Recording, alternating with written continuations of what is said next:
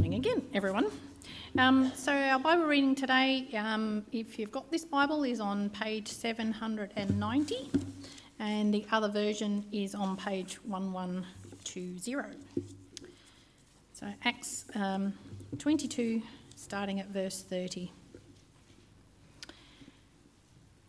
The next day, since the commander wanted to find out exactly why Paul was being accused by the Jews, he released him and ordered the chief priests and all the Sanhedrin to assemble. Then he brought Paul and had him stand before them. Paul looked straight at the Sanhedrin and said, My brothers, I have fulfilled my duty to God in all good conscience to this day. At this, the high priest Ananias ordered those standing near Paul to strike him on the mouth. Then Paul said to him, God will strike you, you whitewashed wall. You sit here, there to judge me according to the law, yet you yourself violate the law by commanding that I was struck. Those who were standing near Paul said, You dare insult the God, God's high priest? Paul replied, Brothers, I did not realize that he was the high priest, for it is written, do not speak evil about the ruler your pe- of the ruler of your people.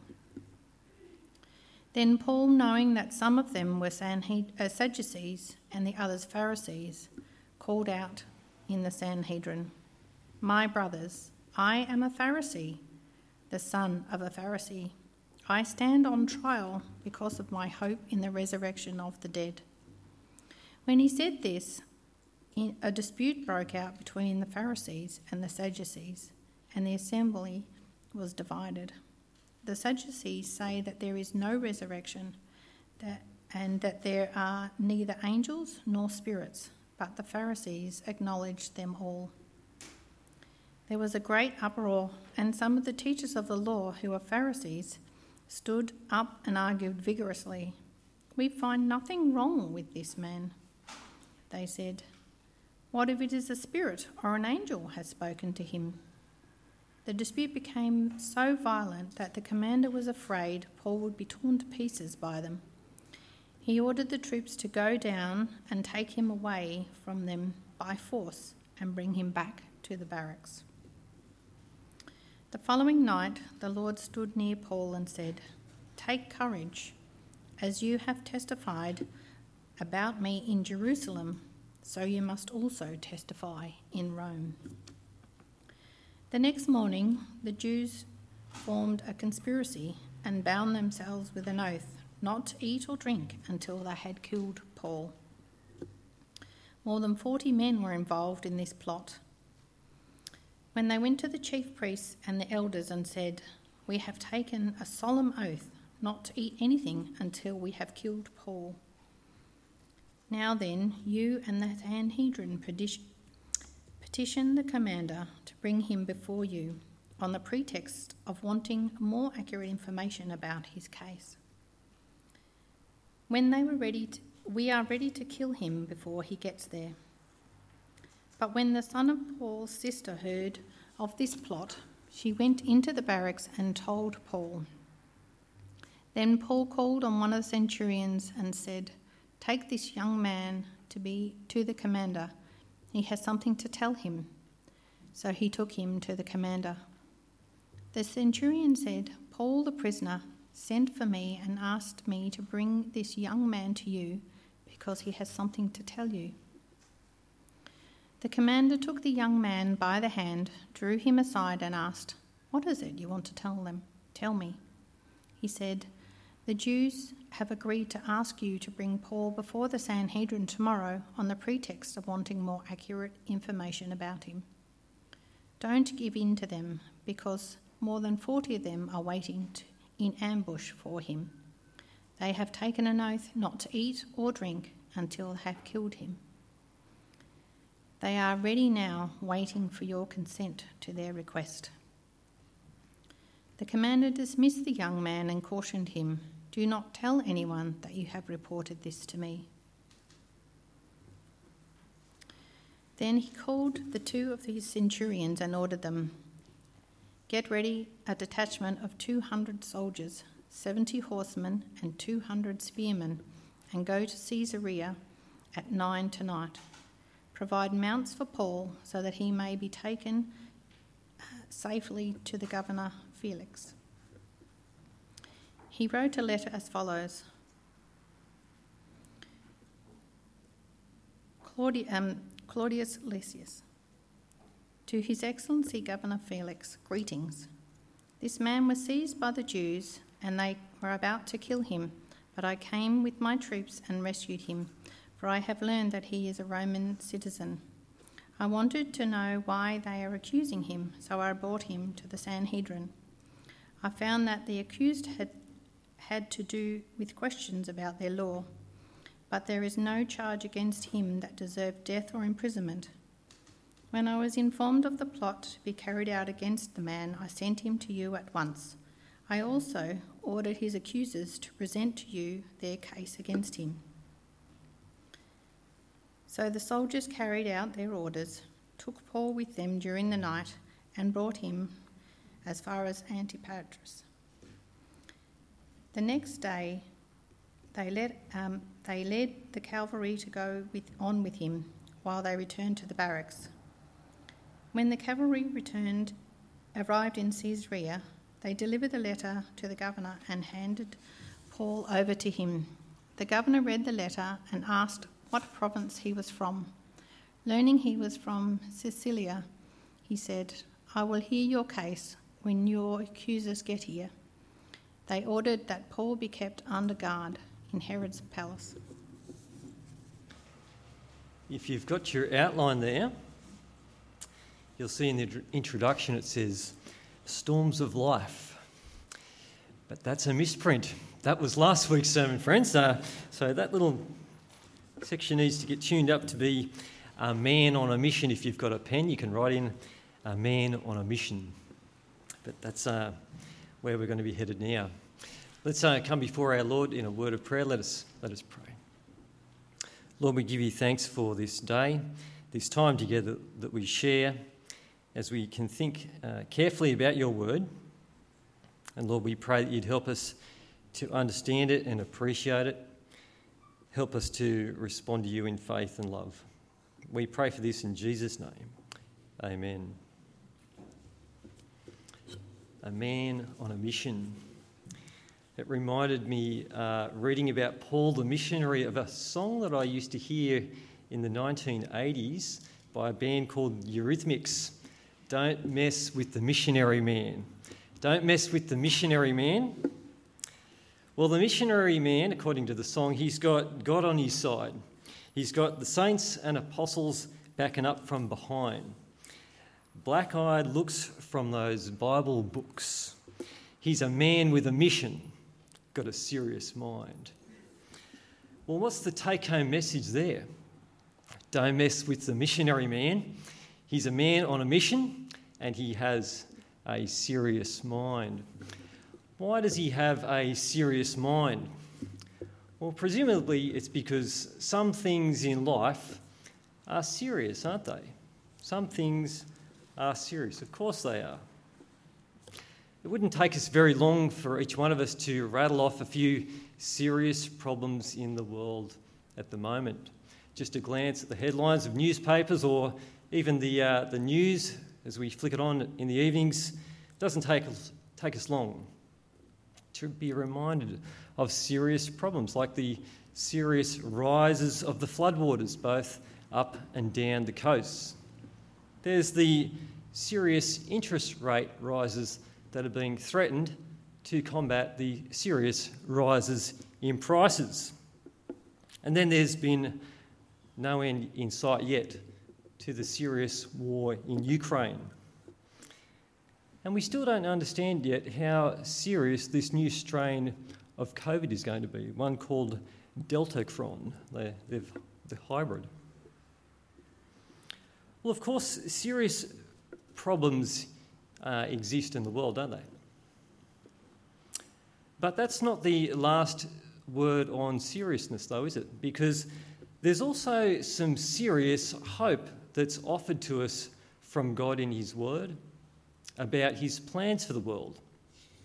And that message of hope comes today from Paul, the missionary man, with a serious mind but serious hope that's found in Jesus. In Acts chapter 22 and 23, we notice that some try to mess with the missionary man. In the first section, we see it's the priests, the Pharisees, and the Sadducees. But what do we see about this missionary man? Well, he's got God on his side.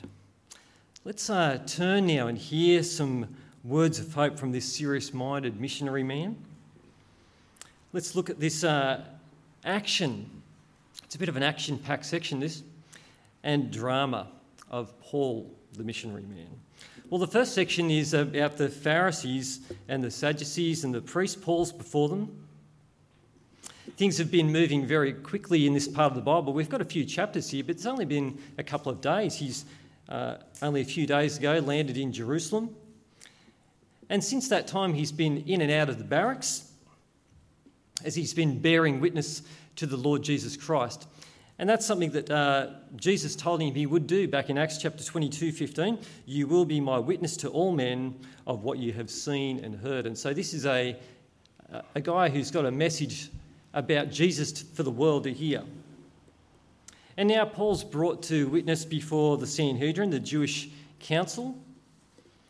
And the Roman commander brings him before the Sanhedrin because he's trying to figure out exactly uh, what the charges against Paul are. What are the Jews actually accusing him of? So, this is not actually an official trial of the Sanhedrin. Uh, Paul's still under Roman jurisdiction, but he's trying to get to the bottom of what these accusations are about. well, when Paul's before Ananias, the high priest, he barely uh, gets a word out, doesn't he? Because he's, um, he's struck in the face the words in 23, verse 1, about fulfilling his duty to God in good conscience was just too much for the, the high priest to hear. He probably deemed it blasphemy or lies. Paul probably doesn't mean that he's perfect here, by the way. It just means that he's conducted himself in, in the right conscience, and where he's sinned, he's turned back to God also. He doesn't realise it, but he's actually um, speaking to Ananias, the high priest, at this point.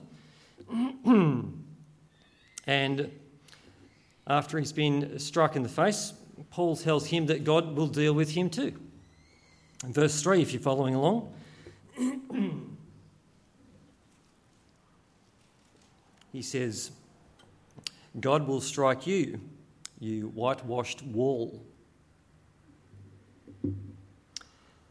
This uh, criticism about being a whitewashed wall is saying that something looks pretty good on the outside, um, but inside it's not very secure. It's not very good at all. I've heard about some places that have been flooded up the coast where they've had a bit of building work done and builders come in and, and there's still been moisture and mould in the, uh, in the walls and they've just put some gyprock over the top and she'll be right. How long do you think that'd last? Not very long. No, it's, it's a disaster. And so that's what Paul's saying. You, you might look good on the outside. You're supposed to be an exemplary lawkeeper.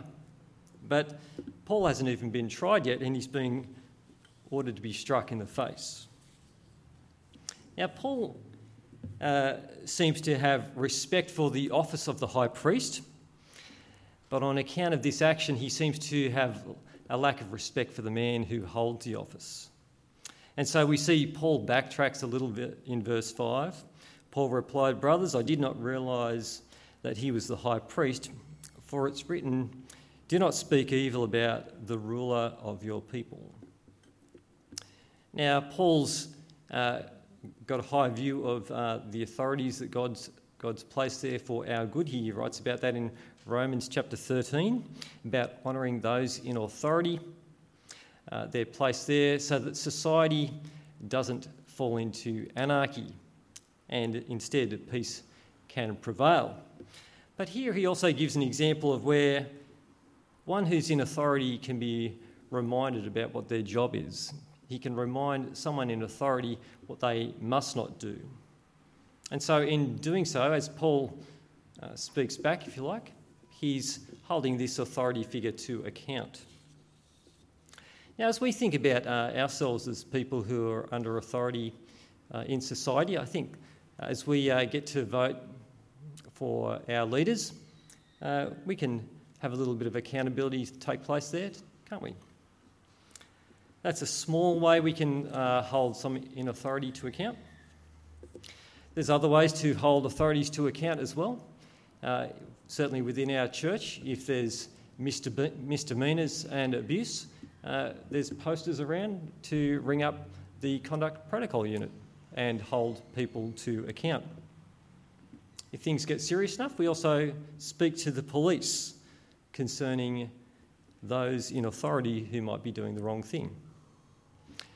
But at least in this case here, we see the Apostle Paul, he uses his voice to call one in authority to account.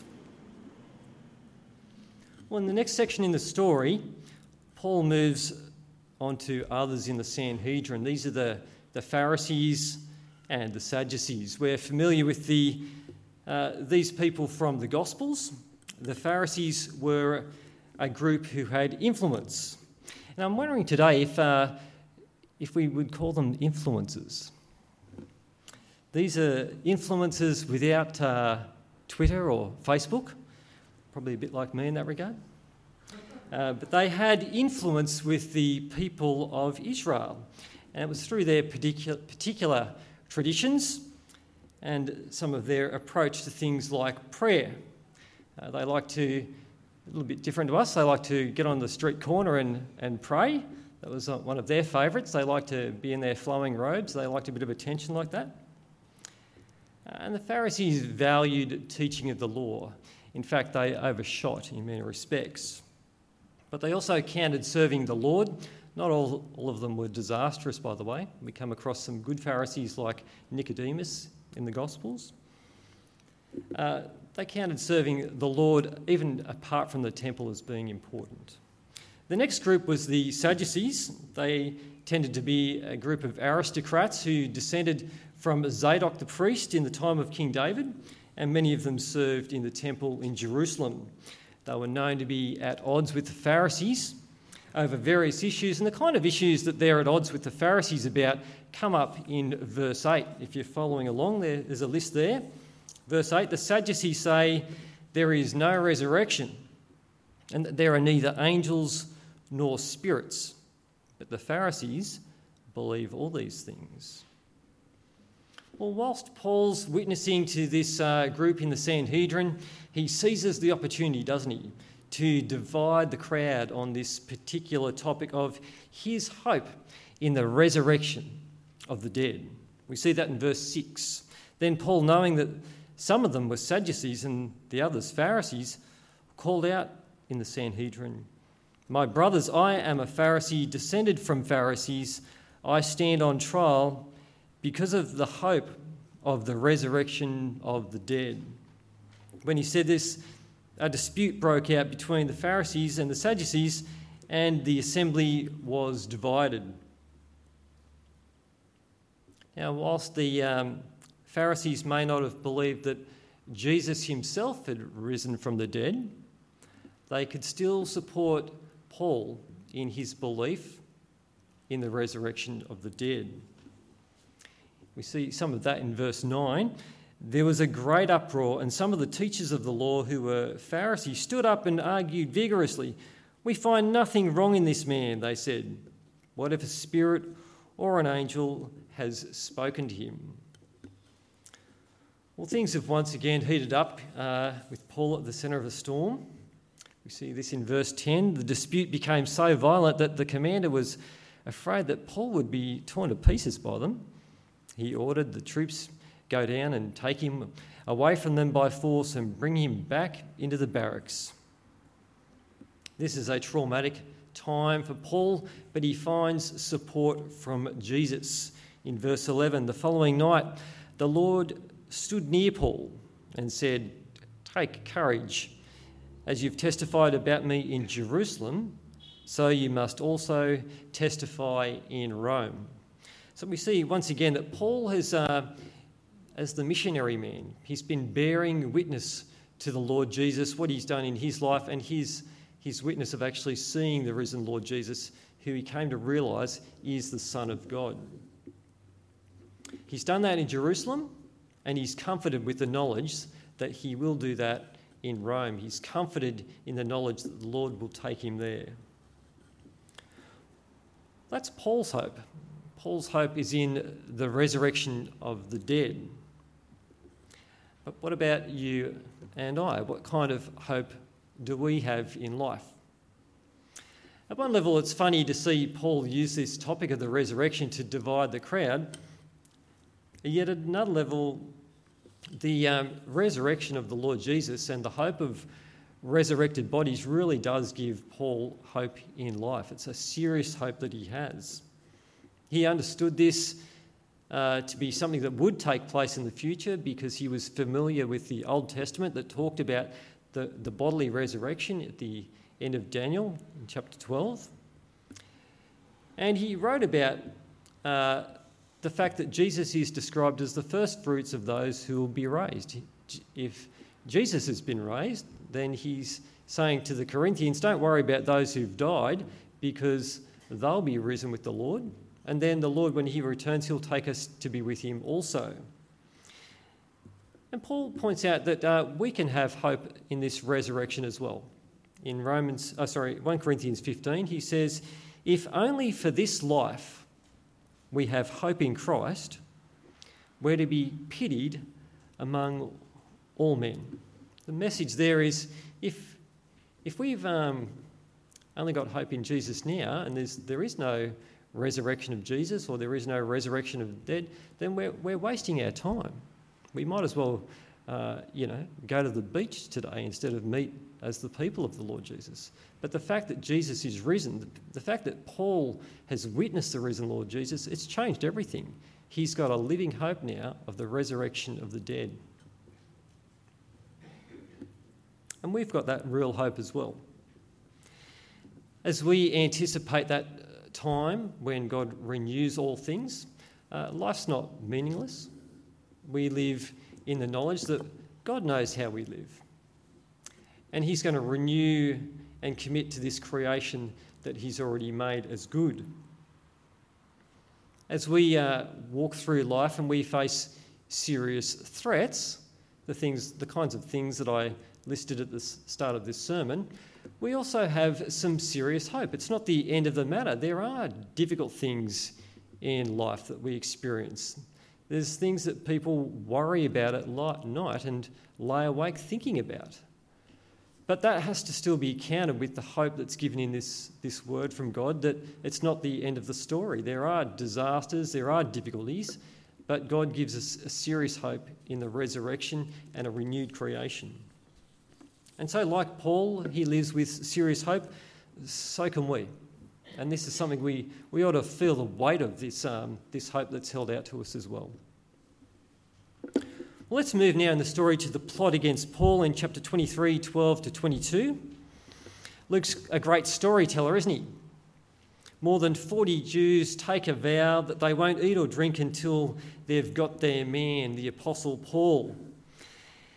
And the priests and the elders deal with the Roman commander, asking him to get another hearing with Paul in verse 15 on the pretext of wanting more accurate information about his case.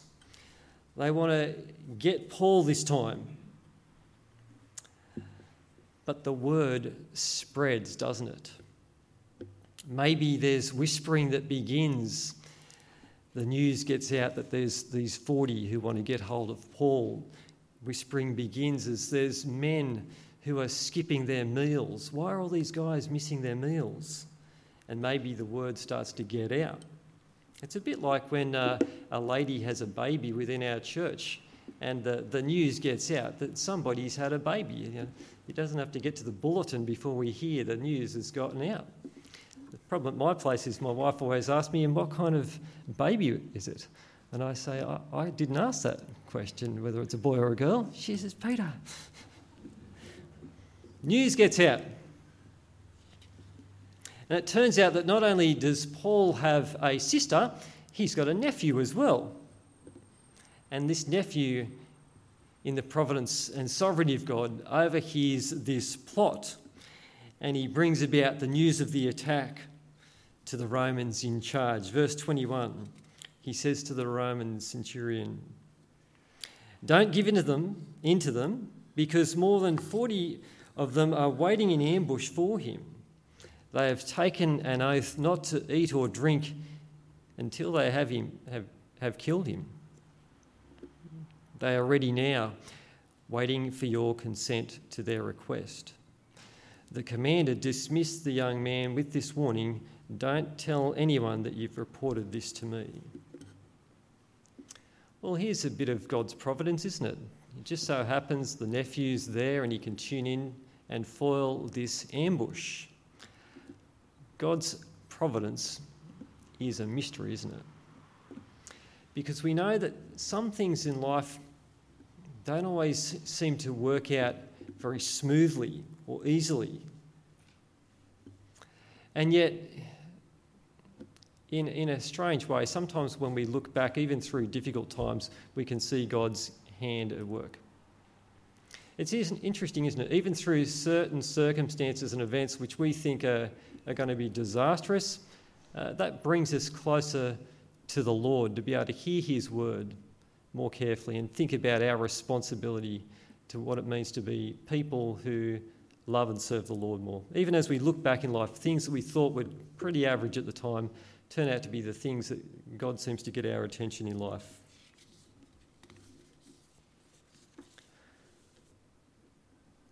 Well, Paul seems to be facing some high drama here, doesn't he? I've never had a situation where I've had 40 people or more want to kill me. It's bad enough with a few kids at school who wanted to sort things out with me at the bus stop, but uh, not 40. And uh, I imagine this was a very difficult time in Paul's life where he felt frightened. Now, we're no Apostle Paul, and uh, we can find things that still frighten us. There's different threats that we face, even if it's not 40 assassins. But that doesn't mean that the things that we face in life that we find frightening aren't real the things that we worry about are real to us. And at times we can feel a bit overwhelmed too. But here we see Paul trusts in the providence of God. And we can also uh, take something from Paul's confidence in the Lord as well. As we walk through life, we, um, we live by faith, not by sight. We can't see the future. We can only look back and see how God's worked in our lives. But here we get an example of how God, in His sovereignty, works about, works through things and brings about His plans, and that we can take some encouragement from that also. Let's keep moving now and have a look at Paul getting one step closer to Rome in chapter 23, 23 to 35. The Roman commander gets organised and prepares to send Paul upstream in the chain of command to Governor Felix. One minute, Paul's facing the threat of being assassinated, and the next moment, he finds himself on horseback, heading out of town and surrounded by hundreds of Roman troops. Did you notice that uh, Commander Lysias put quite a positive spin on his management of the situation? in his letter to Governor Felix, he absolves himself of any wrongdoing, despite the fact that he's had Paul tied up earlier, ready to give him a beating. Lysias portrays himself as a bit of the hero in the story in verse 27. He says to Governor Felix, This man was seized by the Jews and they were about to kill him, but I came with my troops and rescued him, for I learned that he's a Roman citizen. Well, I wonder how he found out that he was a Roman citizen. I wanted to know why they were accusing him, so I brought him to their Sanhedrin. I found that the accusation had to do with questions about their law, but there was no charge against him that deserved death or imprisonment. In some, he's saying, There, Governor, I came to the rescue. And Paul's innocent anyway. He doesn't deserve anything like death or imprisonment. And by the time Paul gets to safety and arrives on the coastal city of Caesarea, Governor Felix wants to know which province Paul is from. I wonder why he wants to know which go- province Paul is from. Well, we've seen this kind of thing with Jesus too. In Luke 23, when Pilate learned that Jesus was under Herod's jurisdiction, he sent him to Herod, who was also in Jerusalem at the time. Perhaps Felix wanted to know if Paul's from his jurisdiction or not so that he doesn't have to deal with problem Paul. He can push problem Paul off his desk and onto someone else's to deal with him. But it turns out that Cilicia is actually a Roman province and one that he's got some responsibility to deal with. And so he tells Paul that he will hear his case, but it's only after his accusers will arrive. Paul will continue to bear witness to Jesus as he finds himself getting deeper and deeper within the Roman legal system. It'll continue to lead him to Rome. But do you think that Paul would have figured that he'd be snatched away in the middle of the night and put on horses and surrounded by hundreds of Roman soldiers and led away in safety from his assassins? Can you imagine the sinking feeling that he would have had when he realised that there were some, so many people ready to, to kill him, and the relief that he would have felt when he found himself surrounded by these hundreds of soldiers and riding out of town into safety. At this point, uh, I think the application is that God works in surprising ways.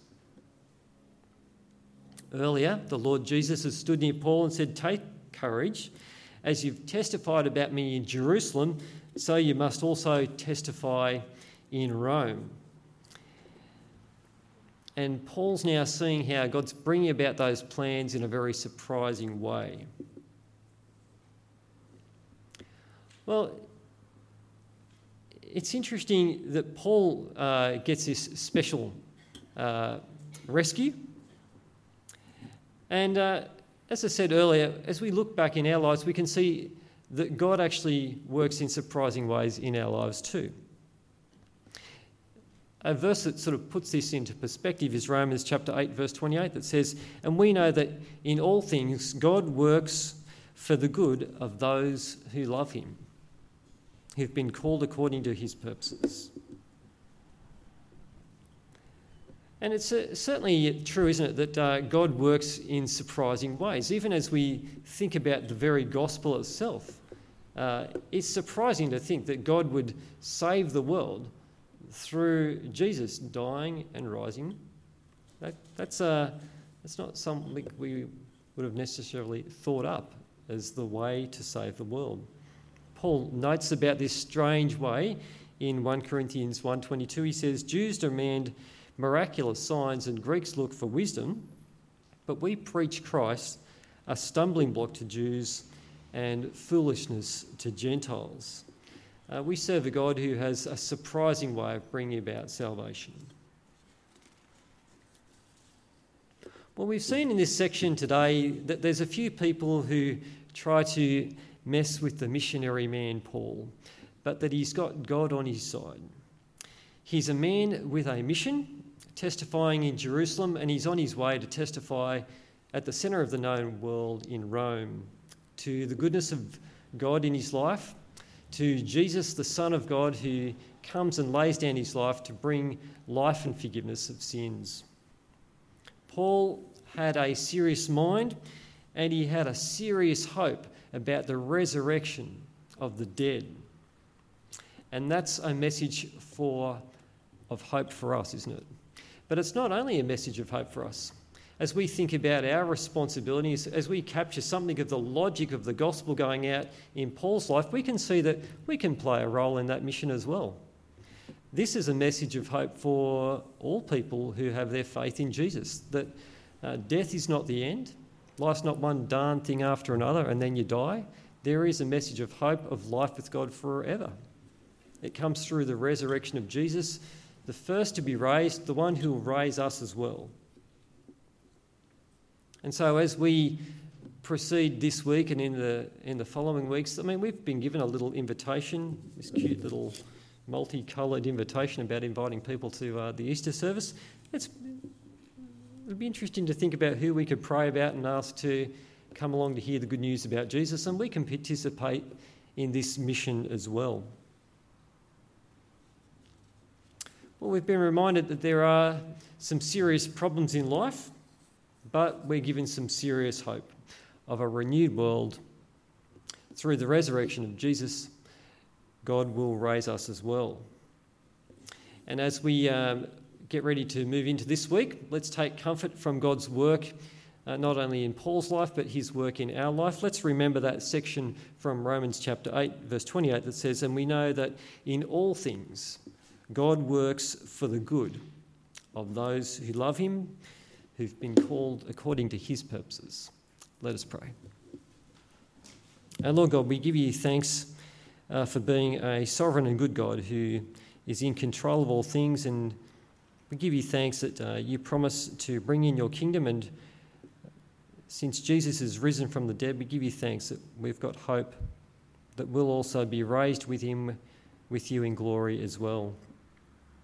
Lord, we give you thanks that Paul was prepared to uh, share the good news of salvation both in Jerusalem and ready to go to the ends of the earth to proclaim the message of salvation. Lord, we give you thanks that we've been able to hear that in our lives and that you've, you've saved us and made us your own. We give you thanks for the comfort that it is to stand in your grace and enjoy your forgiveness. We thank you that we live with hope in life of being with you forever into eternity.